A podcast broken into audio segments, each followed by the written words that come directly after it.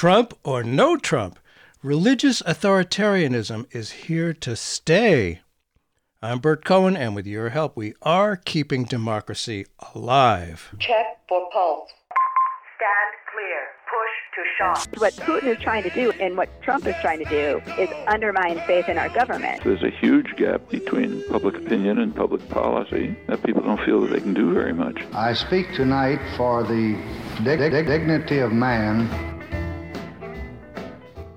It would be unwise to dismiss outgoing President Donald Trump's bizarre insistence that truth is false, that he won, and that Joe Biden lost. We can't dismiss that as merely laughable. No question, it seems highly likely that with time, the majority will accept the fact that Biden won and Trump lost. However, a committed minority has convinced itself that Trump was sent by God and they are not about to go away. As we've seen in history, fanatical minorities can still do serious damage to a country by carrying out its powerful religious zeal, putting it into disruptive, sometimes violent action. In her op ed in the New York Times, Katherine Stewart sends out a warning Trump or no Trump, religious authoritarianism is here to stay. She warns that Trump may have lost the White House, but Christian nationalists still plan to win the war, though they lost that battle. Katherine Stewart is the author of The Power Worshipers Inside the Dangerous Rise of Religious Nationalism, which she and I discussed in early March as COVID first hit. Back then, uh, we didn't even know who the Democrat would be to run against Trump, nor more importantly, if Trump could be beaten at all. Now that Trump has been defeated, our guest argues that the danger from the religious nationalists that formed Trump's devoted base is not entirely over. But without their worshiped, anointed by God leader, why won't they just fade away? How can they do it? What means can they use to interrupt the democratic functioning of the American Republic? Stewart says there are signs now that indicate that the movement seems determined to reinterpret defeat at the top of the ticket as evidence of persecution and of its own righteousness. How does one, or a democracy, deal with that illogical but determined fanaticism? And what lessons might there be from a hundred years ago when Germany, in fact, lost the Great War, but a few in power similarly rejected the loss as rigged and illegitimate? All across America and the world, there was dancing in the streets that Saturday when it was determined that Biden and not Trump would be our next president. The four year nightmare was over, or so it certainly seemed. But your book, which we discussed in March, is about the new movement that provided the lift putting Trump and Barr in office in the first place. Briefly, what is that movement that preceded Trump and you say is not done yet? What were their goals, or are their goals, and how successful have they been in achieving them? Hey, it's Katherine. So great to be here. Thank you so much for having me. You know, the movement is often called the Christian right or the religious right or Christian nationalism and other people use names uh, for it, uh, different names for it. I use the term religious nationalism in the subtitle of my book to make clear its similarities with other forms of religious nationalism around the world. So um, there's a lot to unpack here, and I think you know let's take a quick look at the movement itself. Um, it's held together in two ways. First of all, it has a certain backward looking or regressive ideology that stresses a return to some earlier uh, form of America, was an earlier idea of an idea of an earlier America which never actually existed. And it's also held together by a network of national operatives and organizations that are intent on pushing that ideology and its borders into a foundation for political power. Um, so that was there long before Trump was on the scene. He made extensive use of it, and he represented certain aspects of it um, much better than other presidents before him. He mm. understood the resentment and paranoia at the heart of a lot of it. He understood the desire for an authoritarian leader who would face down the alleged enemies of the paranoid, but he was mm. working with material that was already there. Yeah, interesting, and uh, yeah, it's, it's interesting that people sometimes see him as the problem. Once he's gone, everything's all hunky dory. Not the case. Amy Coney Barrett is Trump's third appointment to the Supreme Court. And many fear the traditional separation of church and state is now threatened as never before. This is all part of that uh, uh, religious nationalism. In a 2006 commencement speech at Notre Dame Law School, Barrett exhorted graduates not to make their legal careers an end in and of themselves, but, quote, as a means to an end that is part of building the kingdom of God, unquote. That's from our Supreme Court justice. Supreme Court is certainly the most visible, but it's just one of the many, many federal courts on which the religious nationalists have focused laser like for the past four years. What, what is that all about? How is impor- important is the takeover of the courts to them and to the rest of us, Katherine? It's a really important point, Bert. I mean, Trump had something like 200, I think it's 221 appointees confirmed to the courts. That's about a fifth of the federal judiciary. I mean, look at those numbers. If you can get the courts, you can get rulings you want and change society. So, for years, to a really underappreciated degree, the movement has achieved, achieved its aims and made gains for the courts.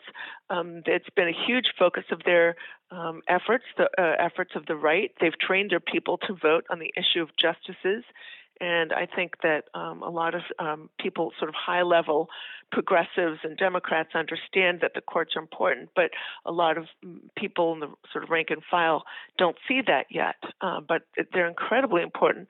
Um, it's also worth pointing out that the judiciary is shaped by these legal advocacy groups around it um, the ones providing amicus briefs on cases like Fulton and Espinoza, the sort of church state cases that we've seen in uh, the past year or so.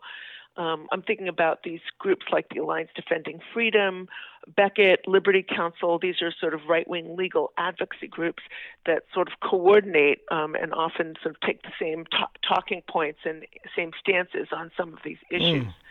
And that's really important uh, to them, to the right. It's how a lot of um, folks justified their support for Trump. They knew he was going to appoint right wing justices.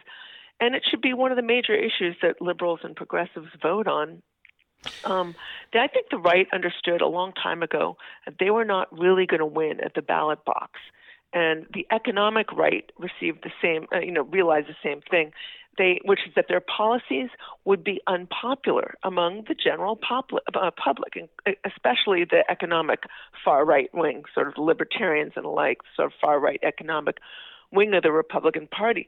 So what they did is, you know, realizing that they couldn't win at the ballot box, they invested heavily in these legal advocacy groups, and they continue to do so through groups like the Federalist Society. The amount of money that cycles through the right-wing legal ecosphere is tremendous, um, mm.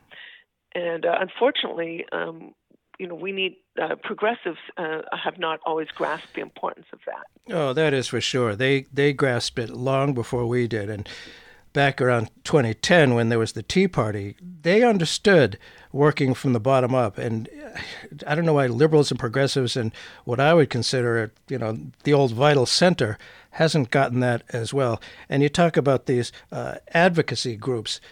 A lot of people don't understand, having been a legislator myself, lobbyists are very important because, especially when I was in the state senate, there were uh, only 24 of us compared to 400 in the House. We can't focus on everything. We have to rely on a lot of these lobbyists who have information and have them, these uh, legal advocacy groups, have so much power and influence. That's it's something it's invisible, but it's real. You know, the Supreme Court is really visible, but all this other stuff Boy, it's yeah, it's true. I mean, if you look at the you know Supreme Court today, it's incredibly uh, disproportionate. It's hard to see it as a legitimate representative of the power that we, the people, have invested in it through our wow. Constitution. I mean, they're political appointees, and you know, Trump had three um, uh, has three appointments mm-hmm. on the Supreme Court currently. Um, but look, let's look at some of the others. I mean, two of them, that is Gorsuch and Barrett, have knowingly. Mm-hmm accepted seats uh, acquired at the ex, you know expense of flagrant disregard for the processes described in the Constitution. Um, uh, uh, Kavanaugh promised in the course of his confirmation to deliver partisan payback. I think what goes yes. around comes around were his precise words. Um, mm. Uh, even as he likely perjured himself. Uh, fourth, Alito uh, recently delivered a very partisan rant to the Federal Society, um, a- according to the uh, the for media relations former media relations director um, of the uh, Federal Society, um, Leonard Leo, who's a, uh, head of it, Federal Society, um, realized that he wanted to sort of stack the courts because um, a lot of he recognized a lot of his policies would be unpopular. So Uh-huh. the former media relations director sort of said this and described this in an interview. Um, you know whether it's true or not. He his former media relations director said it. And then you know look look at Thomas. He's Yeah. often appearing at these events that have a kind of distinctly partisan political cast, and his wife is exceptionally partisan. She Yes. um, you know, appears she was uh, at these sort of United in Purpose Awards and all of these other sort of events that are intended to celebrate um, partisan activists. So, you know, th- this is, um, you know, here we are, and yet uh, the court is supposed to represent um, the the will of the people Yes. and not not uh, serve as an instrument and, and, and faithfully interpret the Constitution, uh, and and not um, I should say you know faithfully interpret the Constitution and not serve as the instrument of a partisan minority. and undermine it. And the the, the uh, founders of this country, the uh, older white men who wrote the Constitution, intended there to be three distinct branches, to be checks and balances on each other. And they could not have foreseen this kind of thing happening, but it's really undermining the whole basis of uh, checks and balances. It's uh, it, it's I don't you know it's going to be very very difficult to deal with that aspect of it, the courts, as we uh, move ahead into the uh, Biden era. And as your op-ed points out, the Reverend Franklin Graham, a big Trump supporter, tweeted that the courts will quote determine who wins the presidency unquote. Uh, it seems like they haven't given up on that. On one ways, does that intentionally undermine democracy with great enthusiasm and uniquely boost minority rule on the part of the religious nationalists? And how how can they still think that the courts will do it? It seems like they're not fooling that they really think the courts can uh, undermine this election. You know, um, you know, it's a way for him to say that all the votes in favor of Biden are illegitimate and the numbers are just a sham. And it's really just a power play that has to be decided in the courts, hopefully by these right wing judges. So, narratives like this boost the fact that we have a big problem in our country, which is minority rule. Um, saying, you know, that it's up to the courts is a way of saying the election is illegitimate. And that boosts the idea of minority rule because if they can't win by votes, the only hope is to question legitimacy of the most fundamental democratic process, which is voting, and then kick it off to some fun, um, politically appointed judges. You know, I, you know, in my op-ed, I point out that we have three, uh, at least three big problems um, right now. Um, uh, with the religious right in, in the in the current situation. The first is that we really have um, a kind of hermetic messaging sphere that makes it hard for those on the outside to impact the base of this movement. The second is that we have a kind of entrenched minority of voters, which keeps the uh, Grand Old Party in bed with Christian nationalists or the Christian, you know, Christian nationalist movement. And and the third is that we have a sort of economic, uh, sort of as you mentioned, second gilded age of economic inequality, which, um, for a variety of reasons, produces a kind of irrationality and fanaticism, and that creates large numbers of people at the top who want to manipulate those at the bottom to continue to vote for the economic policies that favor uh, plutocracy, and they've got lots of money to invest in um, the Christian nationalist uh, universe or um, in the in religious right in order to promote the culture wars that get sort of the rank and file to vote on these um, issues. So um, we we do have a lot of challenges today in our democracy, but I think the um, the issue of the sort of right wing propaganda sphere is a really big one. Yes, it's it's very very difficult to crack for the reasons that you state. For those who may have just tuned in, Bert Cohen here. The show is Keeping Democracy Alive. Our guest today is Katherine Stewart author of uh, the very important book, The Power Worshipers, about uh, the religious nationalists. And she has an op ed in the New York Times very recently Trump or no Trump, religious authoritarianism is here to stay. And it amazes me how these.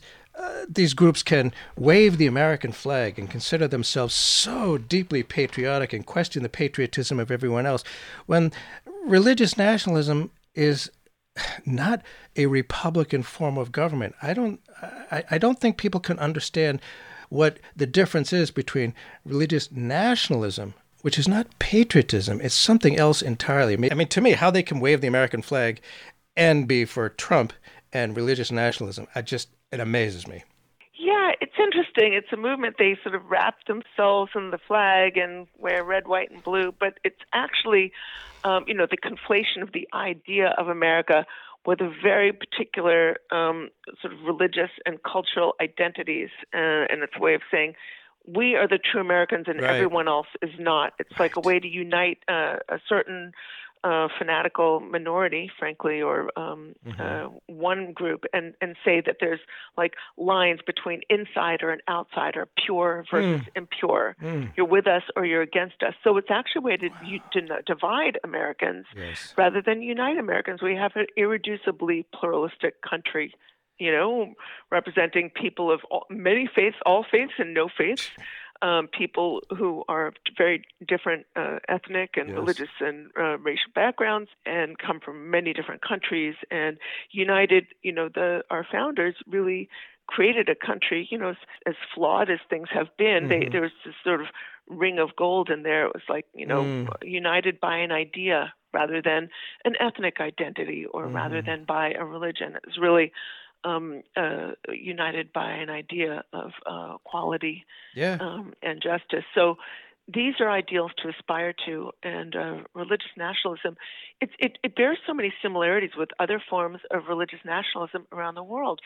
So when you see a leader like Putin in Russia, or Erdogan in Turkey, or Modi in India, you know, or um, Viktor Orban, or Duda in Hungary, uh, and sorry, Duda in, in Poland, when they um, these authoritarian leaders ally themselves with you know hyper conservative r- religious leaders in their countries in order to consolidate a more authoritarian form of political power. power. We rightly recognize this as a form of religious nationalism. It is deeply anti democratic and it flies in the face of the ideals uh, to which our um, founders uh, aspired or their, their works aspired.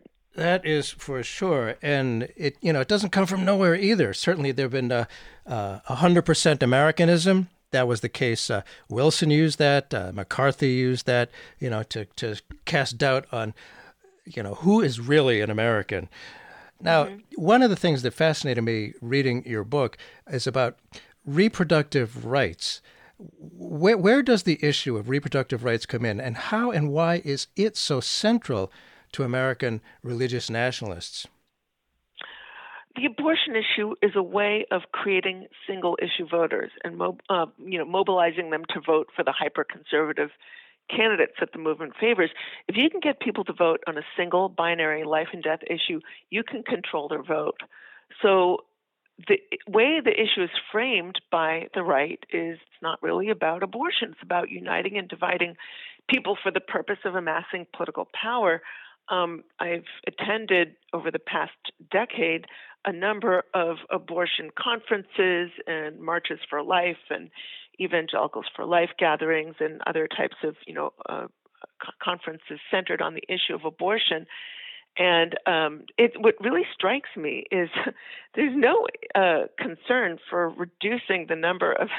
Look, no, no one, nobody wakes up and says, you know, uh, should I, you know, go see a movie today or should I get an abortion? it's like this isn't, you know, there's no e- effort to reduce the number of, you know, prevent women, protect women from becoming pregnant against their will. It's really about um, uh, the issue is all legislation, legislation, legislation. Mm. You know, And here's a funny thing. You know, I think any um, religious nationalists have been incredibly successful at controlling the story of their past. They've sold us this idea that their movement was a grassroots issue to abortion, but it's not. Now, one of the key issues that animated the movement in its early days was the fear that racially segregated academies might be deprived of their lucrative tax exemptions. But they needed a rallying cry that was going to be broadly appealing, and they knew that uh, a, a slogan like "Stop the tax on segregation" just wasn't going to cut it.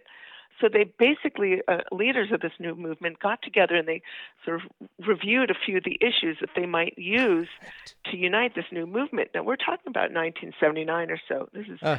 six years after Roe versus Wade passed. So, uh, of course, they were upset about the tax privileges of racist academies getting revoked.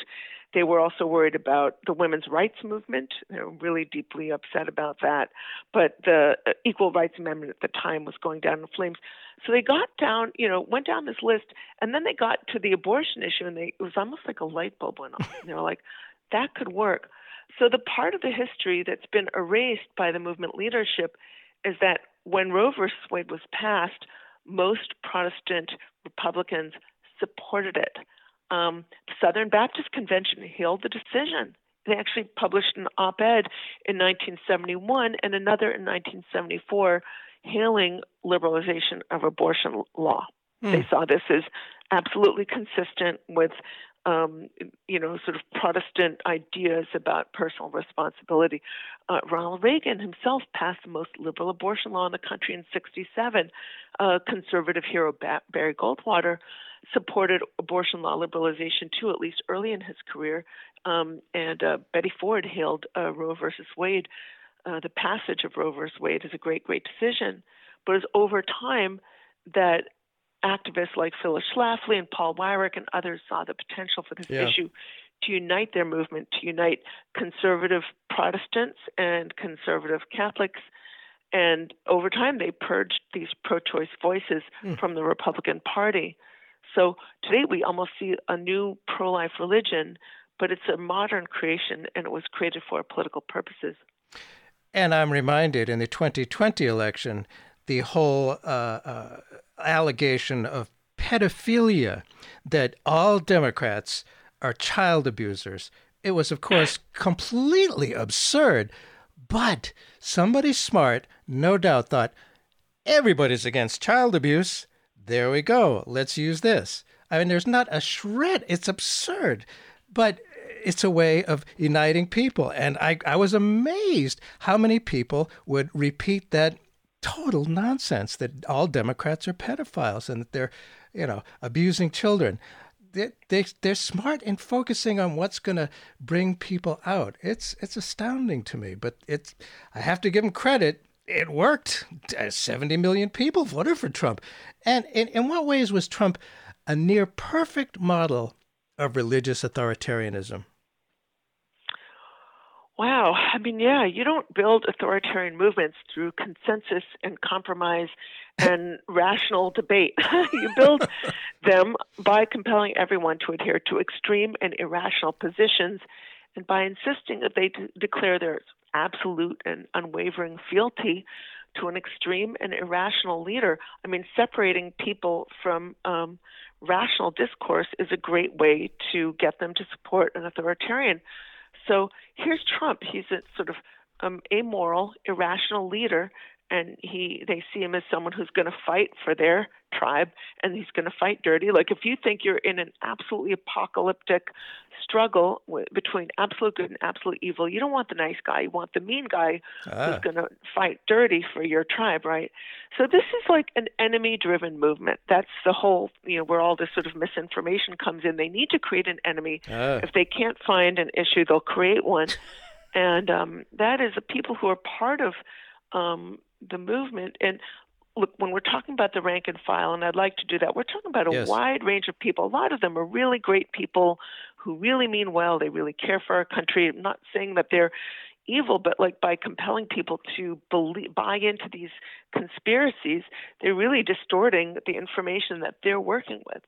So, and they've persuaded them over time that they face a diabolical enemy who represents an, an existential threat to our country and to their identity. Mm. And that, I would say, you know, it's really important, I think, if you're discussing this movement, to distinguish between the leaders and Yes. the followers, okay? Yes. So the rank and file, as I mentioned earlier, are like this wide range of people with different ideas and different interests, and you know, um, a lot of them are, um, I think, in a in in, in back, against a background of economic, the vast economic inequality. Yes. A lot of them are really concerned about sort of losing what they've got and fall. There's so much further to fall, and so they're anxious, right? Yes. And so the the sort of religious right plays into those fears, um, and they sort of play into other fears that they have about you know different sort of cultural issues and uh, gender anxieties and things like that. And they do it in order to, um, you know, the end of the day, during the Trump years, it was all about um, getting them to sort of throw their support behind Trump. And he played to that perfectly. Yes. You know, I remember he gave a speech where he said, An attack on me is an attack on you. Yes. He encouraged his supporters to see him as their perfect, even divine representative. It was actually very culty. Remember, a lot of the um, uh, representatives of the movement referred to Trump as biblical kings, like King David or King Mhm. Cyrus, an imperfect ruler through whom God chose to enact his will. Um, Paula White, who became a member of his uh, administration uh, in the Faith and Opportunity, um, uh, I can't remember the exact title of her uh, job title she was given, but she had a White House job, and she said, "It is God that raises up a king." Well, here's the thing about kings: they don't have to follow the rules. They're a law unto themselves, and they aren't rulers of democracies. What they say goes, and that drives home the fact that this is an anti-democratic movement. It doesn't believe in representative democracy, pluralism, or equality, or the balance of power. Interesting. That really explains a lot. And uh, uh, it it does. Uh, it's interesting to me that I think a lot of the base that we're talking about, yeah, they're they're good people, and they feel, I think, correctly that they live in the flyover states. You know, the the Democrats, the DNC, the top of the party, has been elitist and has looked down on them and not connected with them. And any kind of populist movement requires eh, by definition, connecting with the people who feel left out and overlooked. Democrats have had opportunity after opportunity to to connect with these people, and they haven't done it.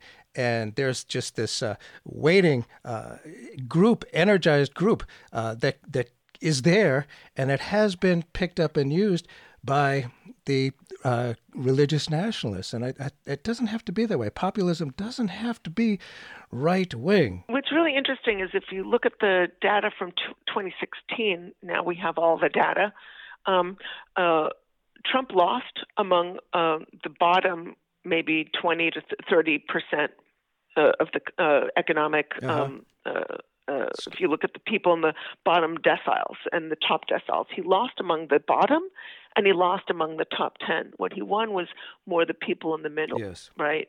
And it, I guess a, against a backdrop of rising economic inequalities, you mentioned the sort of gilded age, we have a situation where people at all ends of the economic spectrum are insecure, right? Huh. Because um, it's so much harder to sort of get yourself up a rung, and there's so much further to fall, you know, Mm. when you fall down. And um, people um, at, you know, on the bottom 90% of the economic um, uh, uh, spectrum are, are often really struggling. You know, people Yeah. finding it harder to pay their mortgage or pay their rent. Um, people um, finding it harder to have a decent lifestyle. Public schools are struggling. People are finding it harder to um, afford health care. And the shocking thing is, if you look at the economic policies endorsed by Democrats, these are um, economic policies that are going to benefit Yes. folks in the middle. They Yes. are going, you know, Democrats stand for a more robust healthcare system, a more robust public education, which 90% of Americans educate their their children in public schools. Um, and yet the, the right was able to seize the narrative through these politics of grievance that they uh, appealed to. I mean, Um, and it was very, uh, I believe, quite cynical. I think a very substantial number of the rank and file who supported Trump do not explicitly support anything like a theocracy. I think many of them would be really unhappy to learn all of the details of what their leaders are proposing, um, especially economic details. I mean, much of this group votes identity, not just policy. So when they're voting for a candidate who promises to end abortion, as they've been trained to mm-hmm. do, or when they insist that America is a, is a Christian nation, which is something their leaders say, they're not really aiming for fundamental changes in the way the American government is organized. They're really making a statement about who they are and what they value them in themselves. So it's not a rational decision. It's in a way, it's their, it's really a vote for identity. Yes. Um, I guess it's a rational decision in that way. They're they're affirming their identity, right?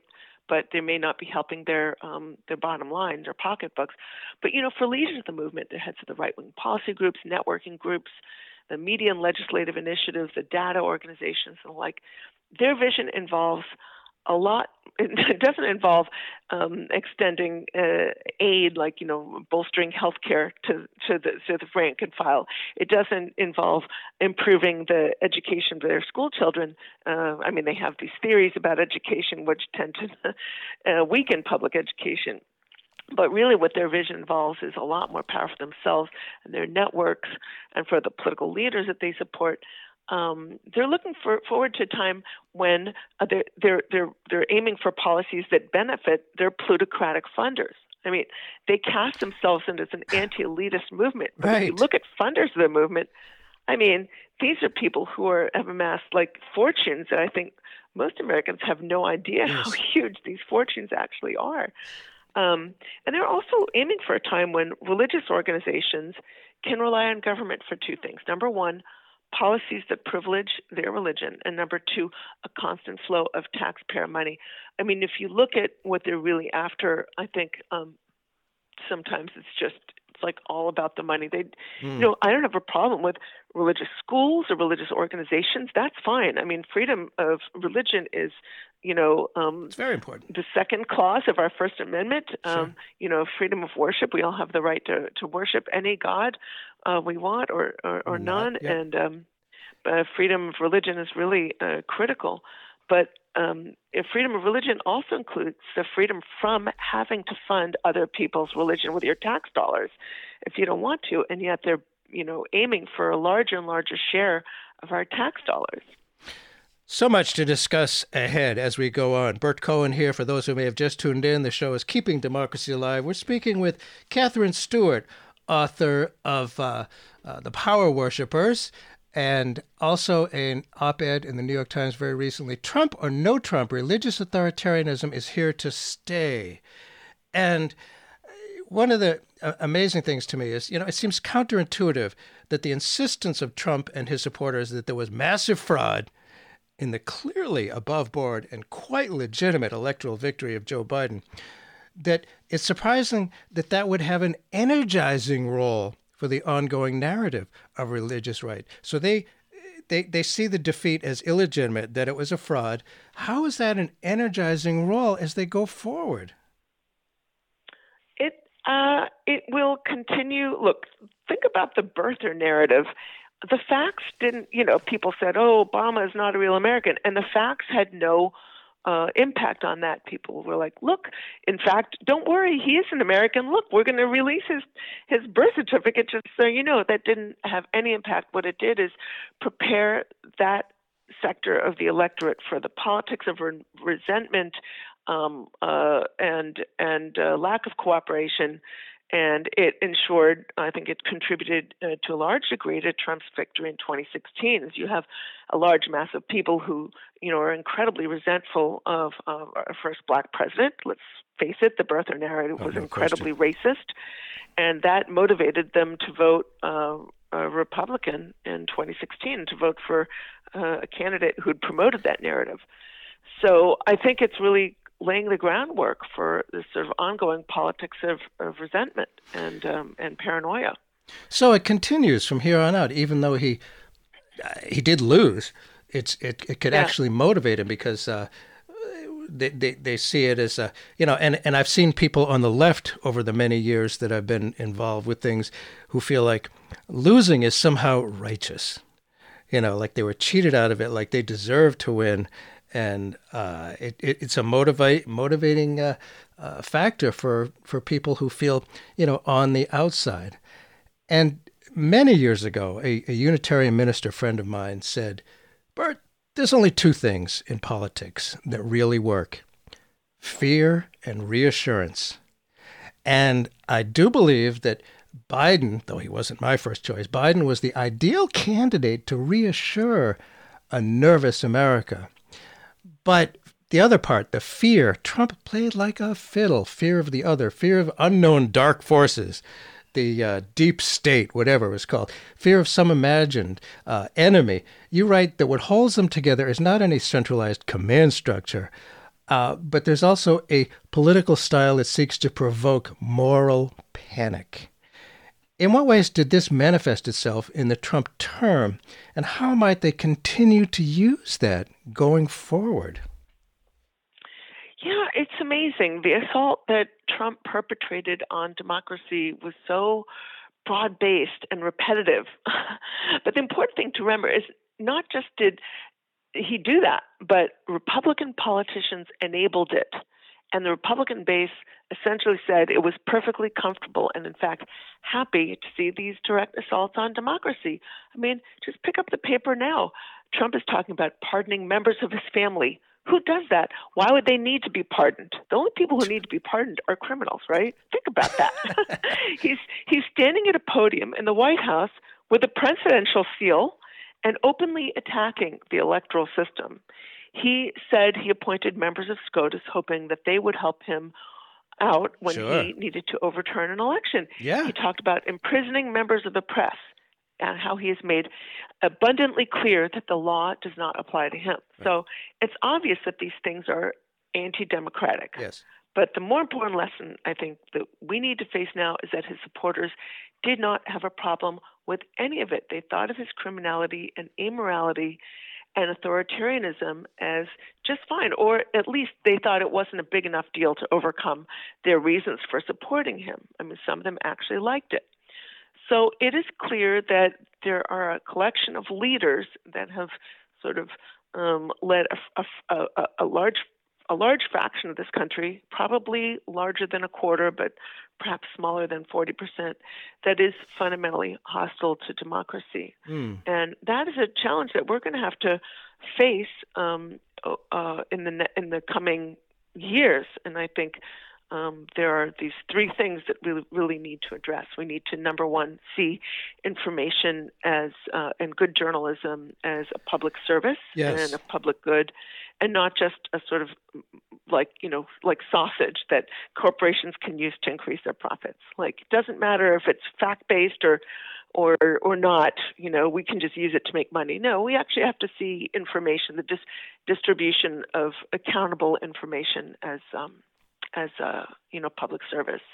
Number two, I think we need to take steps to address um, the worst of economic inequality. I mean, even if I can't, I think no matter how much money I had, I think I would want to see a solid middle class and a stable, you know, uh, economic stability as a public good, yes. right? um, because it promotes political stability. Yes, when you have stability. these vast inequalities, you have it leads to irrationality and political instability, and it makes people vulnerable to exploitation um, through fear.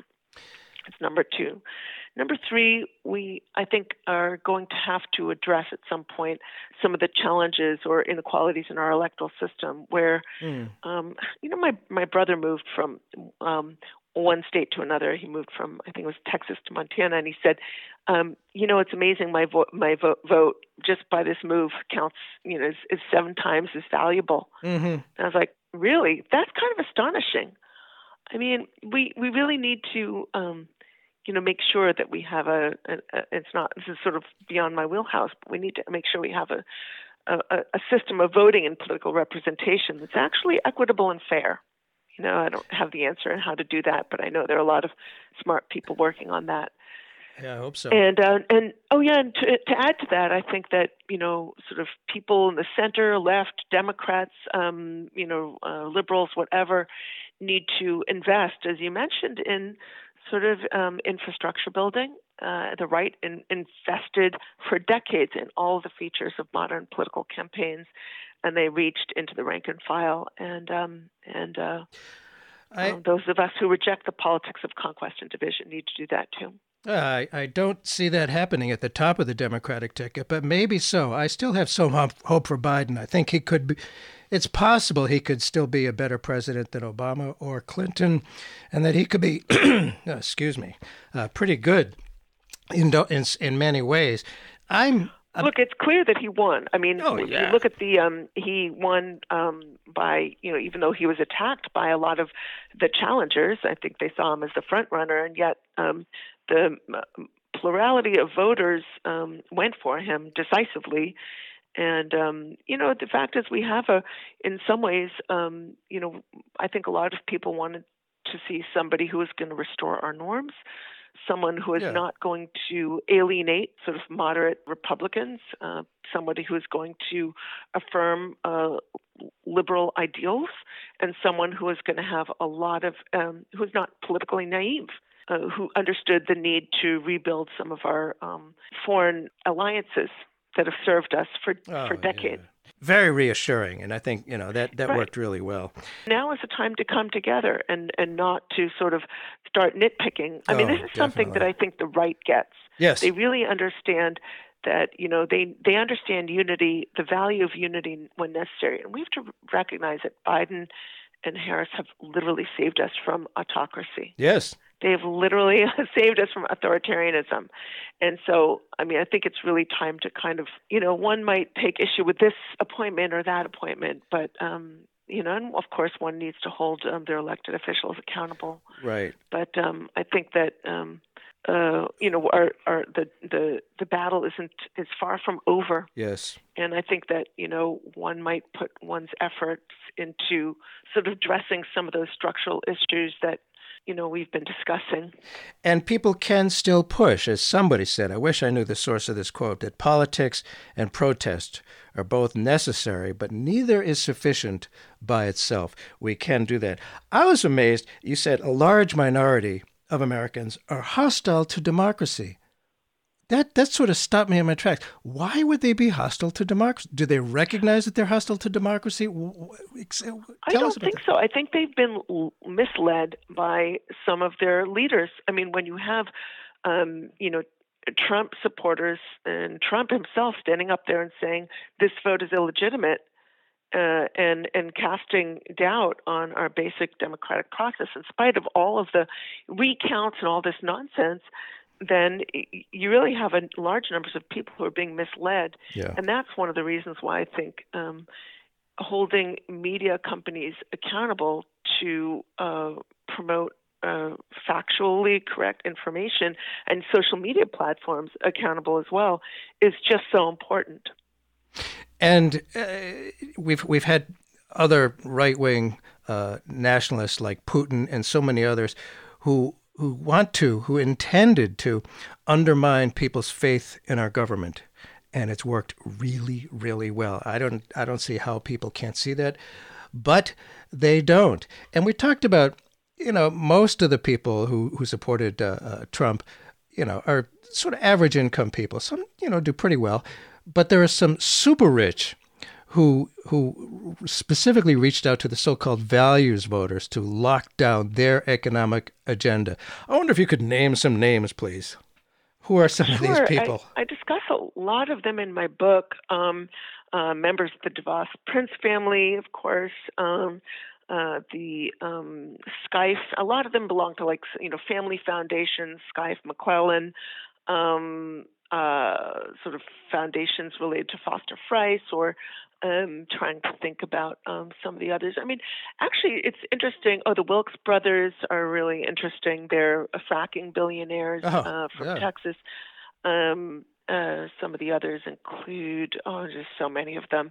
But one of the interesting things is that a lot of the giving to organizations like the Alliance Defending Freedom and the Family Research Council and the like happens through these donor advised um, funds, such as the National Christian Foundation, which I believe dispersed approximately $1.5 billion last year.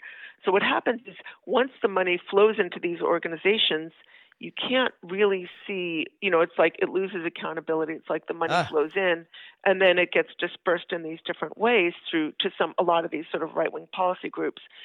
So um, a lot of the giving happens that way. But what is clear is that there's a subsection. Now, obviously, there are a lot of very wealthy people in America who support progressive causes Yes. too. Yes. But there's a subsection of um, uh, the sort of plutocratic class that is as committed to free market fundamentalism as they are to right wing positions in the culture wars, or even more so. Oh, the Mercer family is another one. Um, but there are so many.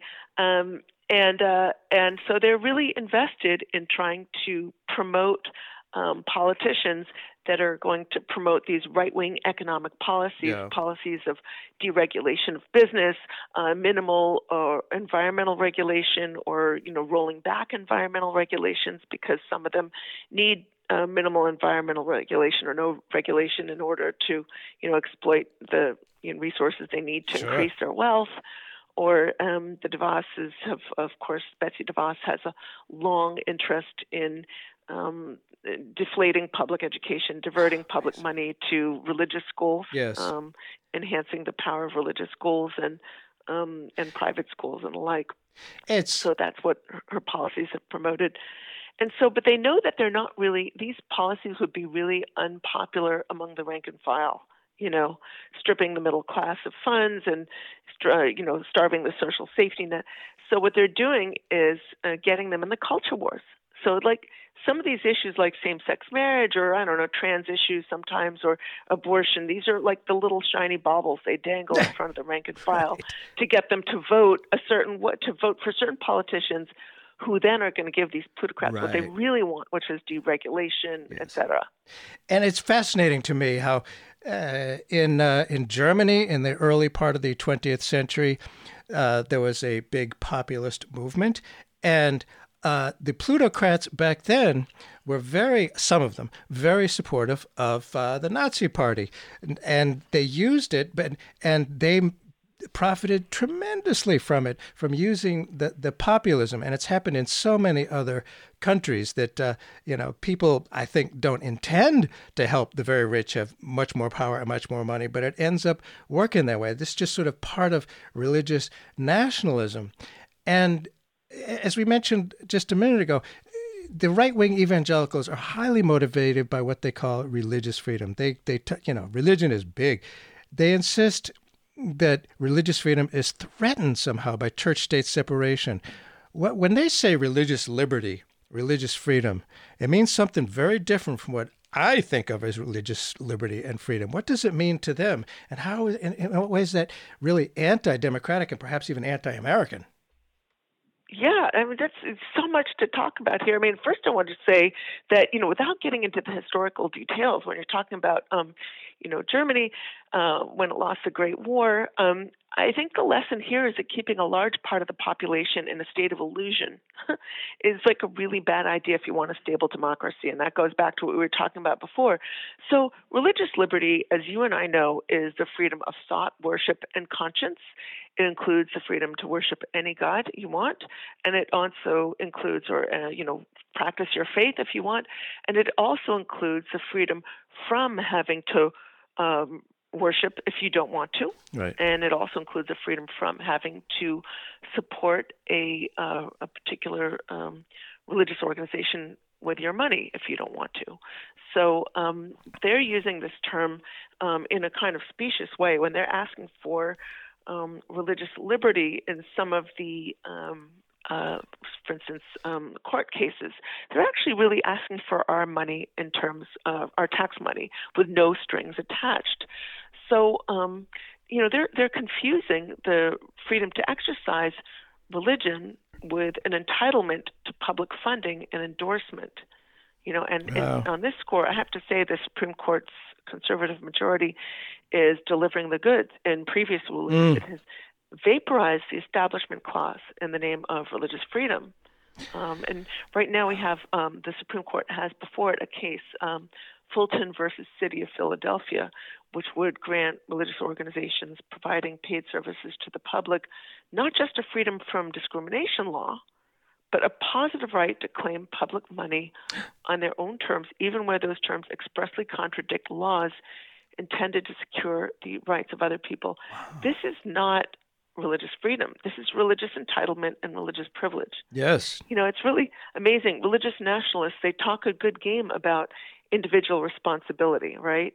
But they set all of that aside when it comes to uh, essentially feeding at the government trough. They want public funding for their religion. This mm. is just not the. This is not what the uh, the idea that the First Amendment is intended to defend. Well, nationalism is not patriotism. Religious nationalism is kind of un-American, and from what I can tell, but it's been around for a long time and it's going to continue for quite a while. And one thing I, re- I really wanted to ask about after Germany was defeated in the Great War, the First World War, the true believers refused to accept the reality that they had lost. They insisted it was a conspiracy, a fraud, a com- capitulation. Their denial gave birth to arguably the most potent and disastrous political lie of the 20th century that stab in the back, uh, stab in the back myth that they didn't really lose, but they were stabbed in the back. Uh, they insisted for years that the elected government of a new republic could never be legitimate custodians of the country. And now, 88%, according to a recent poll by YouGov, 88% of Trump voters believe the election result is illegitimate. A myth of betrayal and injustice is well underway. So perhaps the Trump insistence there was fraud could be an attempt to elevate, uh, to elevate, they stole it to the level of legend, perhaps seeding for the future division on a scale America has never seen. Your thoughts about going forward with that uh, myth that they, you know, that they stole it, and what the implications are from moving from here on out. Yeah, there's no single cure or easy answer. I mean, one thing for sure is that the talking cure alone doesn't work. Um, I mean, of course, we should seek to promote the facts, but simply posting the facts is insufficient. Yeah. I mean, I think we have to do this at multiple levels. We need to, number one, build an information system that is accountable to telling the truth. Uh, and that regards journalism as a public service, not just something to be used by monopolies to create profits. We need to uh, organize all people to engage in the political process in meaningful ways. Um, um, we should not, um, you know, and sometimes, you know, um, the the work of that infrastructure building is unsexy. Sometimes it's sort of boring. It yeah. involves reaching out person to person. It involves signing new voters up. It involves a lot of um, hard work and communication, but it's really worth doing. Uh, I think something that we need to understand is that theology itself is not going to solve the problem. Now, I do want to stress that we should pr- be promoting religion positive messaging, focusing on tolerance and universal values of equality, sort of to take back the narrative from the right, their sort of false idea of what um, uh, religious liberty. And when they say America's a Christian nation, it's like Mm-mm. there have been social justice movements, uh, Christian movements in our country since our nation's founding. Yes. I mean, there have been uh, many disputes, many different ideas um, promoted under the idea of sort of this is like the true Christianity. I think um, if you look at the um, faith of Reverend William Barber or mm-hmm. um, faith of most, um, I think most American Christians reject the politics of conquest and division. That this movement represents, I think most people who voted for Biden Harris would probably identify as Christian. So, um, you know, uh, Biden uh, put together, he had like hundreds of endorsements from faith leaders. Sure. So that sort of um, religion positive messaging is really important. But we shouldn't kid, our, kid ourselves that that's how you resolve this crisis alone.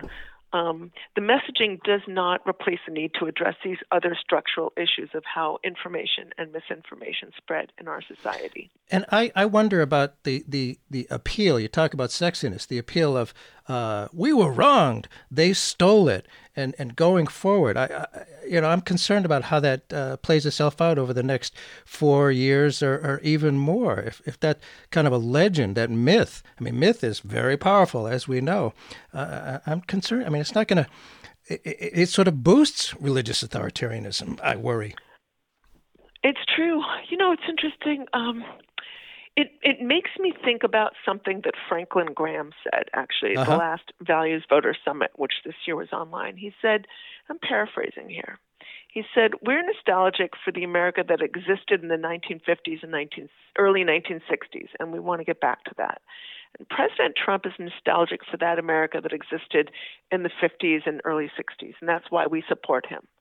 So the early 50s, the 50s and the 1960s, like let's go back to that. Let's think about what that really meant. During those years, segregation, racial discrimination, and gender discrimination were legal and rampant Oh yeah. in workplaces in schools, in banking, and you know, financial services and housing. It was also illegal at that time to be gay.